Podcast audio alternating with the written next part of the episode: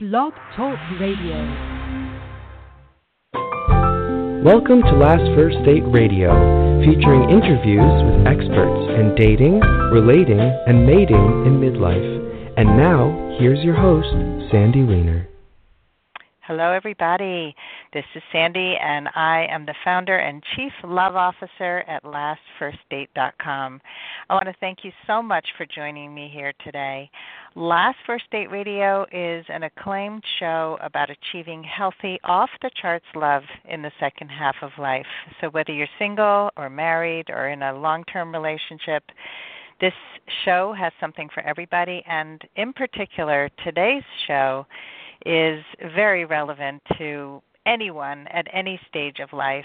I am thrilled to be speaking with Dr. Arthur Ciaramicoli about using empathy and cognitive behavioral therapy as a way to reduce anxiety and develop resilience. And boy, we have a lot of stress in our lives today, and I'm really, really excited to have him on the show. I love his book, the stress solution.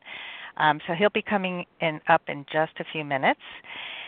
And as a dating coach, I specialize in helping women date as the high value women that they are in every other part of their lives because I believe that when a woman knows her true worth, she attracts her most aligned partner. And most women who come to me for support are amazing in every other part of their lives, but they have challenges in the romance section of their lives and and my goal is to have them date um, with the same value that they bring to the other parts of their lives. And often we make mistakes that we're not even aware of. So, what I've done is compiled a list of what the top three mistakes are, and I've created a free guide for you so that you can uncover the mistakes that you may be unknowingly making, and you'll be able to turn them around with actionable steps. So you can grab that free report by going to lastfirstdate.com and you can sign up right on my homepage. I also want to invite you to my Facebook group, Your Last First Date. So just go to facebook.com forward slash Your Last First Date and you can apply to get into the group. There's no cost to apply, I just have to approve you. And it's a place to come for support that is positive, healthy, and um, forward moving instead of whining and being stuck, which happens without um, the right kind of support, because I want you to go on your last first date. Proud to be sponsored by Audible. Um, if you would like a copy of a an Audible uh, an Audible book, um, an Audible book on tape, um, and a free month of Audible, just go to audibletrial.com forward slash last first date, and you can choose from over 200,000 titles. And now for my special guest, Arthur Sierra, my colleague, is the he's a he's a PhD in EDD. He is the author of the Stress Solution using empathy and cognitive behavioral therapy to reduce anxiety and develop resilience. He's a licensed clinical psychologist and he's the chief medical officer of soundminds.org, a popular mental health platform. He's been on the faculty of Harvard Medical School and chief psychologist of Metro West Medical Center welcome to the show. Thank you, Sandy. How are you? I am great. Really excited to have you on today. Well, thanks Talking about much. stress and stress management and especially empathy. And what's interesting is that at the end of my marriage, I um one of the biggest issues for me in my marriage was that my husband was really not good at expressing emotion and and dealing mm-hmm. with any kind of conflict. Um it's a pretty common issue, right? Yes. Um, and at the end of our marriage, he started to learn how to be empathic. He he started mm-hmm. studying with um, Marshall Rosenberg and learned nonviolent communication.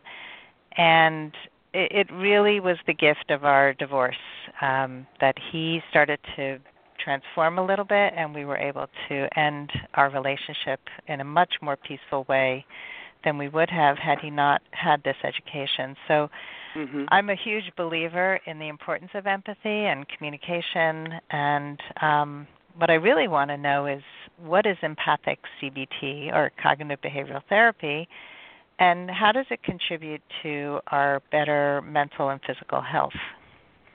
Well, cognitive behavioral therapy, Sandy, basically focuses on the way we distort how we perceive.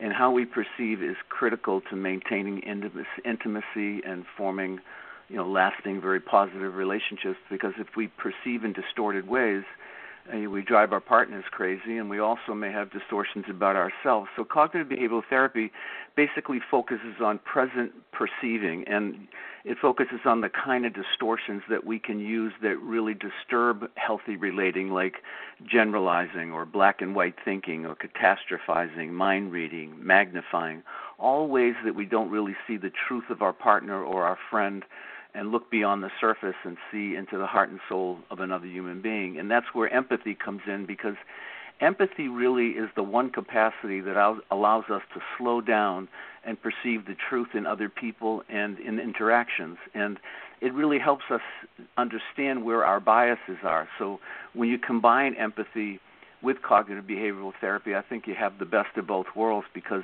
it allows us to learn how to perceive and see the truth in others and in ourselves more and more so. And when we become comfortable with perceiving the truth, and that's what empathy allows us to do, it also helps us to know who to get close to and who to remain distant from because empathy basically is everyday mind reading. You know, it's the it's a capacity that we're born with, and we have to develop it as we age so that we can utilize it to its full full extent. Hmm.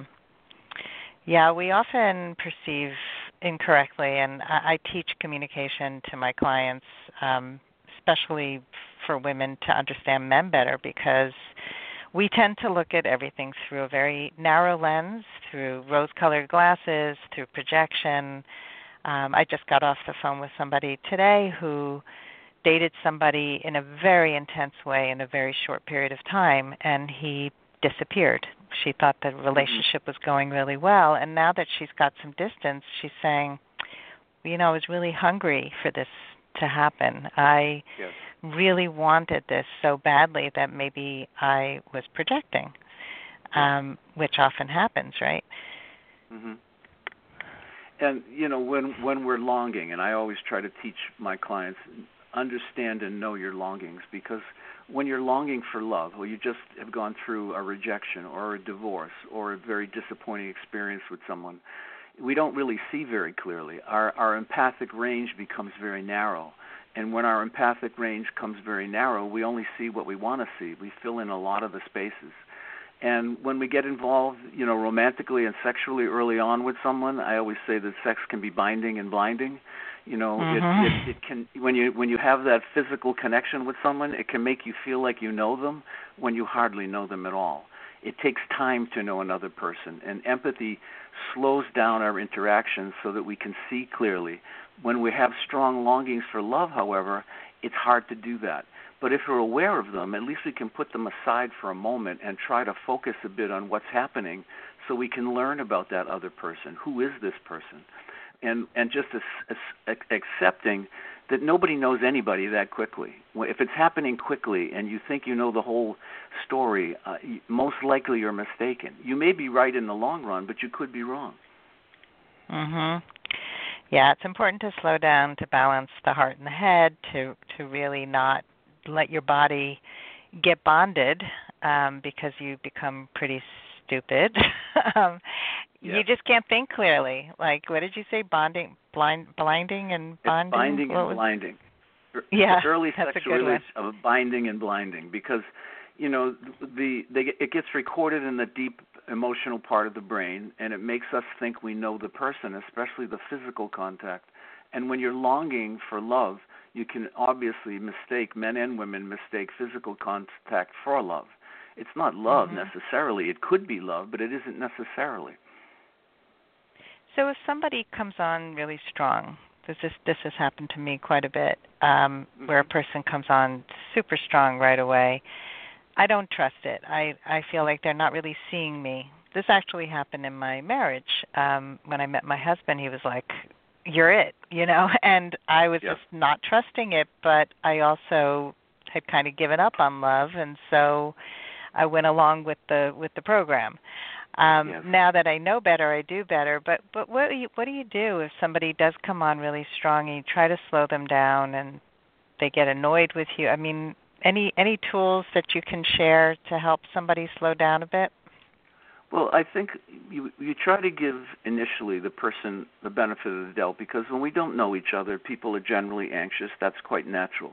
So someone may be coming on strong initially, but it's when you make an empathic, tactful comment that you can then understand a person's character. For instance, if I say to you, you know, I'm I'm very complimented by the, the way you're you're interacting with me and how complimentary you are, but it's making me a little uncomfortable because you don't really know me very well.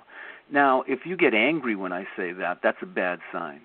If you say, Mhm. "Gee, you know, I'm I'm I'm sorry, you know, I just went through a divorce and it was horrible, and uh, you know, maybe I'm kind of uh, new at this and I haven't dated in 20 years, and I'm sorry, I, I just I'm I'm I'm uncomfortable, and maybe I've said a little bit too much."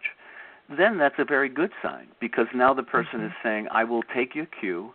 I will respect that I was a little bit intrusive and made you feel uncomfortable, and I'm going to step back and now we can gain our bearings and get to know each other. But if the person doesn't accept that, now you should be using your empathy to start to distance yourself, to start to de invest, because that's a person that is not listening, and that's a person who's not necessarily going to respect you.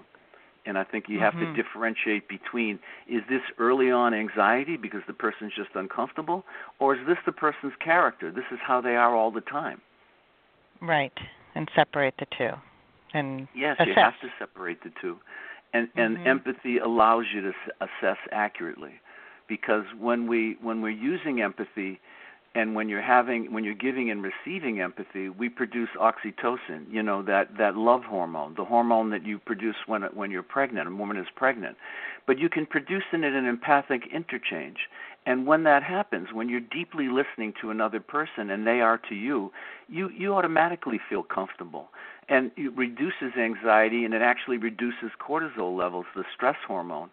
It and oxytocin really gives you a sense of calm and well-being. So you naturally want to be closer to that person. It also reduces cravings for addictive substances. It makes people live longer. It has many, many benefits. But this is this is really an amazing chemical change that takes place just by how we talk to each other and how we listen to each other. And if you trust yourself enough to slow down, you'll feel it inside your body. You'll know it because you'll know that this person is not just looking at you as an image or for some status or ego concern. They're really, really trying to get to know you, and, and you're trying to get to know the other person as well. Mhm. That's really true. I I didn't realize that you release the same oxytocin hormones in Yes, empathy do. as you do. Yeah, bonding Yeah. in sex and bonding with a newborn. Um yeah, that's that's pretty awesome. So so let's define empathy now that we've been talking about it. Um, how do you define empathy? Well, empathy is the capacity to understand and respond to the unique experiences of another. It's essentially everyday mind reading. It's a part of our genetic endowment. It's not an emotion or a feeling, but it's it's a part of, it's a capacity that we develop as we as we age if we're exposed to people who have helped us know how to do that. You know, it it's it's so- sort of like a muscle that if it's not used it will atrophy.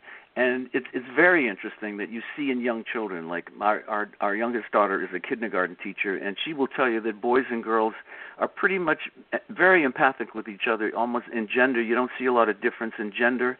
You don't see a lot of difference in culture. But as they grow up as they're in the third fourth fifth grade you start to see differences. The boys withhold their empathy and girls um, uh, still tend to be very interactive and empathic, but you start to see a difference in terms of bias and prejudice. You know, prejudice is a way of misperceiving because people start to learn your last name, or you're from India, or I'm from China, or somebody else is from England. Uh, you know, we live in an international world today, so kids don't don't screen out that. They just love the person for who they are and how how you're interacting with them. But as we get older, we take on the values and the perceptions and probably biases and misperceptions of our families. And that tends Mm. to distort how we relate. But empathy basically is looking beyond the surface, looking beyond the surface into the heart and soul of another human being so we can see who they are it's not it's sort of like uh you know when you buy a novel because you like the cover of the book and because it has a beautiful picture of the ocean but then you get home and you read it and you find that the writing is not very good and it's not a very good story. So this is looking beyond the surface and training yourself to look beyond the surface. Mhm and this is a huge problem in dating where people have these notions of number one what their type is number two um, who they should be with in terms of um, the attraction factors. So mm-hmm. you know that that beautiful book cover is similar to that a woman who told me at age 70 or 75 that she only would date men with a full head of hair.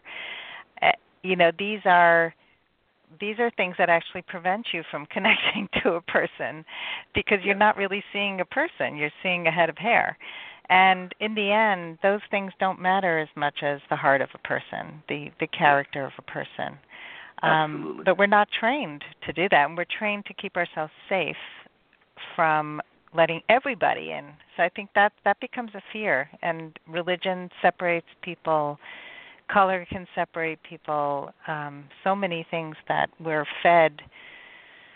That's a long. That's a that's a big other discussion. Um, but I I think you know I I grew up as an Orthodox Jew, and it's um, you know we were we were told certain things that I don't agree with anymore, mm-hmm, and. Mm-hmm. Um, and that can be threatening to people who still do. So yes, yes. You know, it's it's it, it's a difficult thing. I have it within my own family. I have three children, and and they all uh, worship differently and feel differently about God or lack thereof. Mm-hmm. And um, one of the biggest challenges for me was to listen to my son, who decided that he did not believe in God anymore, and to mm-hmm. really be present with him and hear mm-hmm. what was alive for him. Um, that took a tremendous amount of empathy and yes, um, yes and we're we're so close because of it because I never pushed mm-hmm. him away because of my fears I I let him in um and so that's hard for a lot of people it took it took a lot of work on my part but, but I think that different... I'm ahead. sorry, you go ahead. No, what I'm just thinking, what a different world it would be if parents did that, wouldn't it be? It would be amazing, and we're we're often it's I see so much of parenting is about trying to raise clones of yourself, um, really wanting to push somebody into a box that feels good to you as a parent. Yes. Um, yes. And I I have a friend who is from India, and she was talking to me last night about how she met her boyfriend, who became her husband, and how in India you were raised pretty much to become an engineer or somebody in the medical profession. Everything else is a hobby, um, and and your parents basically set you up to you don't marry for love, you marry because your parents told you to marry this person and yeah. she went out of both of those norms and um found a guy who was totally out of her caste level um came from a different state in India spoke a different language and it took a while for the parents to really see eye to eye on this um, it takes courage to to do that, um, but they have a wonderful relationship. So, mm-hmm. yeah, it's very interesting this this prejudice. So let's talk a little more about prejudice and how how does prejudice contribute to stress and what can we do about it? Well, well, what when we have prejudices, and, and oftentimes people don't realize what prejudices they have. But whenever we encounter someone who we have an inherent prejudice against, whether conscious or unconscious, we begin to experience a degree of stress. We're tense, we're not comfortable. And when we're stressed, we release the stress hormone cortisol, which, as I mentioned earlier, limits the capacity for empathy while also causing repetitive negative thinking. And if you have prejudice against several types of people, it's likely that your cortisol levels will be consistently high. And in addition to causing negative thinking, cortisol also causes weight gain, inflammation, hair loss, breaks down muscle tissue, causes flabbiness, depression, anxiety, and most importantly, memory loss. It actually kills neurons in the memory center of the brain. So it's a very dangerous neurochemical when it's secreted with consistency, and that's what happens when we have prejudices against other people. Hmm that's pretty pretty massive the uh, the, the the the results of releasing those cortisol, the the high cortisol. Um, well, you know, if you're sitting on a bus or in a plane or next to someone that that that doesn't look like you, and you automatically start assuming things, you're tense, right? You just don't feel comfortable, and you and mm-hmm. people don't realize that in that moment you're secreting cortisol, and you're yeah. really hurting yourself physiologically, and most importantly, cortisol limits empathy. Stress limits empathy. So our empathic range, like a wide lens camera, comes into a very narrow look at the other person. And then we start generalizing. Oh, she's from India, she's from China, she's Jewish, she's Christian. And as you were saying in terms of your example with your son, you you rather than assuming what what I'm trying to teach in this book is listen. That's why I have a, a chapter on empathic listening. Actually listen to find out who this person is because in the end, I'm absolutely convinced that we we all have much more in common than we have differences. But we have to see beyond the surface to find that common place. I so agree. I mean, that's that was the basis of nonviolent communication when Marshall Rosenberg came into war zones and found commonalities. He found that people had the same needs.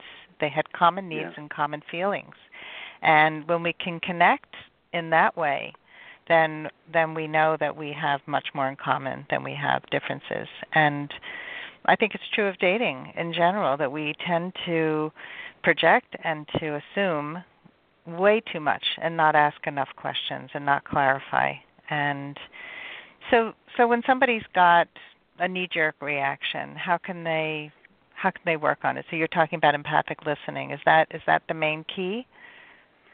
Well, empathic listening really, you know, sort of teaches us to slow down.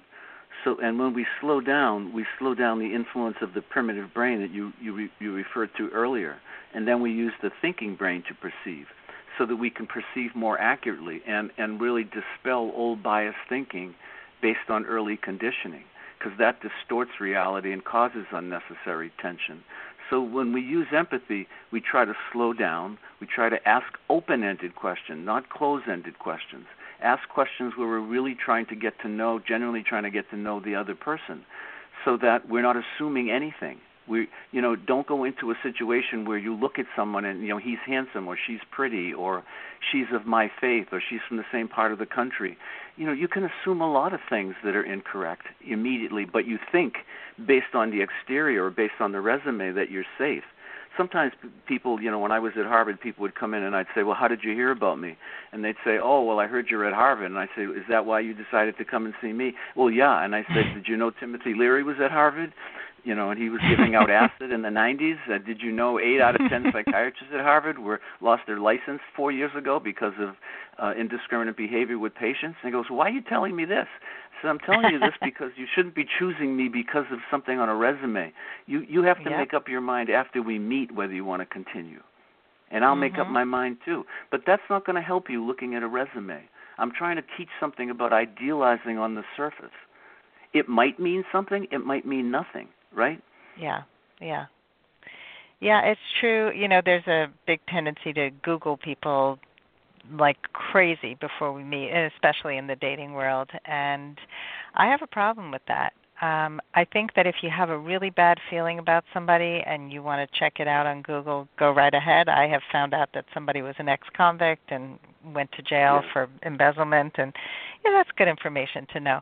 But I don't want somebody coming in to a date with me and knowing that I'm a dating coach and I've written these articles and I've done this to you know and they're watching everything I've ever produced and I've had people like that. I want yeah, them yeah. to see me.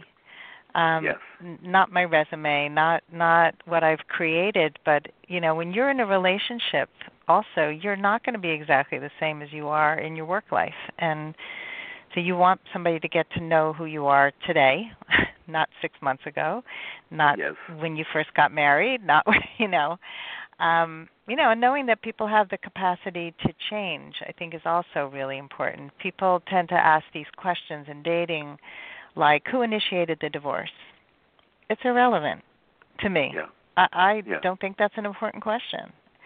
Yeah the the only question I ask people when you're talking about you know because I, I certainly have a lot of clients and I've been doing three group sessions for over 25 years so usually 60 to 7 percent of 70 percent of the group have been divorced, and we talk about meeting other people, and of course we talk about Match.com and J Dates and all the all of the others. And mm-hmm. When I when I hear people talk about divorce, I say, you know, so he asked you about what what caused your divorce, and you said, well, there's some things that I've I did, and there's some things that he did, and our personalities didn't match, and so forth and so on. I said, what was his answer? Oh, he told me all about what his wife did. And I said, mm-hmm. well, that didn't raise a flag. Did he tell you anything yeah. about himself? no, mm-hmm. it was all about her. I said, not good, not good. Yes, not a good not time. good. I mean, Blame you know, there's, is bad. there's no, yeah, no innocent party. So blaming is one of the worst, one of the worst characteristics in a relationship. And if you're encountering somebody who's telling you about their terrible husband or their terrible wife, and they and they were lily clean and didn't do anything, and you wouldn't believe my mm-hmm. bad luck in ending up with this person, you you better start running. Yep. Yep. I so agree with you. And I've asked the question, what's what's the most important thing that you've learned since your divorce? Mm, you know, what have you learned question. about relation yeah. right? And so some people are like, um, nothing. okay, well, uh, maybe we will never see each other again. Um, so yeah, no, I, I that's the only thing that's important to me really is have you learned? Have you learned about yourself? Have you learned what to do better next time? Um, you know, it's there's so much that we can learn in life. Um, okay, so let's talk about empathy and sympathy. I know Brene Brown did a beautiful video. Have you seen that one on the difference uh, between I, empathy heard, and sympathy? I, I have not seen it. I know people have mentioned it to me, but I have not got to see it. No. Yeah, it's it's important because I think you know, having gone through some crisis in my life, when people give sympathy and not empathy, it mm-hmm. it feels awful. Um, yes. So so if you can explain the difference between the two and why it matters. Okay. Well, let, let me give you an example of a client last week where my client dad passed away about a year ago and she was devastated. They were very very close and he had a fatal heart attack and died. She she moved into a new neighborhood in our area here in Massachusetts and she heard about a neighbor that she does not know very well, but she heard that her dad passed just a few days ago. So she put together a flower arrangement and she put to, together a basket of food and she walked over and rang the doorbell. And when the woman, her neighbor, answered the doorbell, she said, "Oh my God, I'm so sorry to hear about your father. You must be devastated. I was so devastated when my dad passed a year ago." And she went on and on saying, "I'm, I'm so sorry about how you must be feeling." And the woman looked at her and said, um, my dad left us when we were two years when I was two years old. I I never saw my father after that. I have no memory of him. I wouldn't know. I wouldn't recognize him if he was walking down the street. So, I thank you for for bringing this over the food and the flowers, but I'm not devastated at all. So mm-hmm. you see, imp- sympathy rushes in. Sympathy rushes in to console based on identifying from our own experience. Empathy holds back and waits till you ascertain the facts. See, this woman, and she's a very good hearted person.